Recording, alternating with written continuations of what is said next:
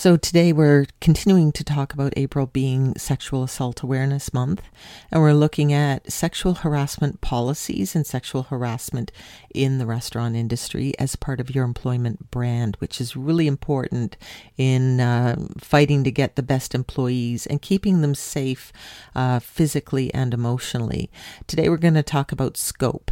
Your sexual harassment policy should be thorough and expansive, and so you need to look at who's included in that policy, who's expected to abide by uh, the policy.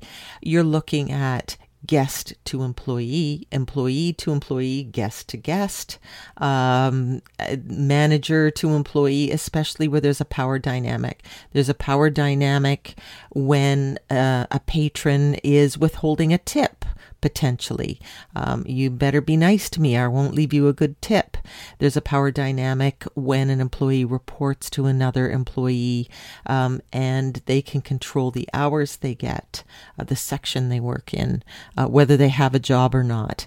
And so uh, make sure that your managers understand that just because an employee isn't complaining about the treatment doesn't mean that they aren't uncomfortable. Maybe they're just worried that if they complain, it will have repercussions. What if an incident occurs outside of the restaurant or bar?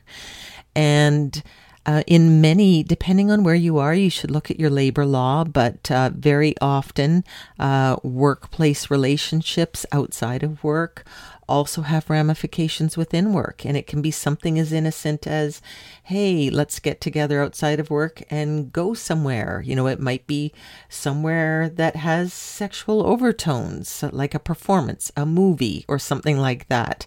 Um, and it can still have repercussions uh, to your business. So, as part of your managerial training, it's about um, keeping those boundaries um, at all times, ideally, as to not confuse things and put people in harm's way.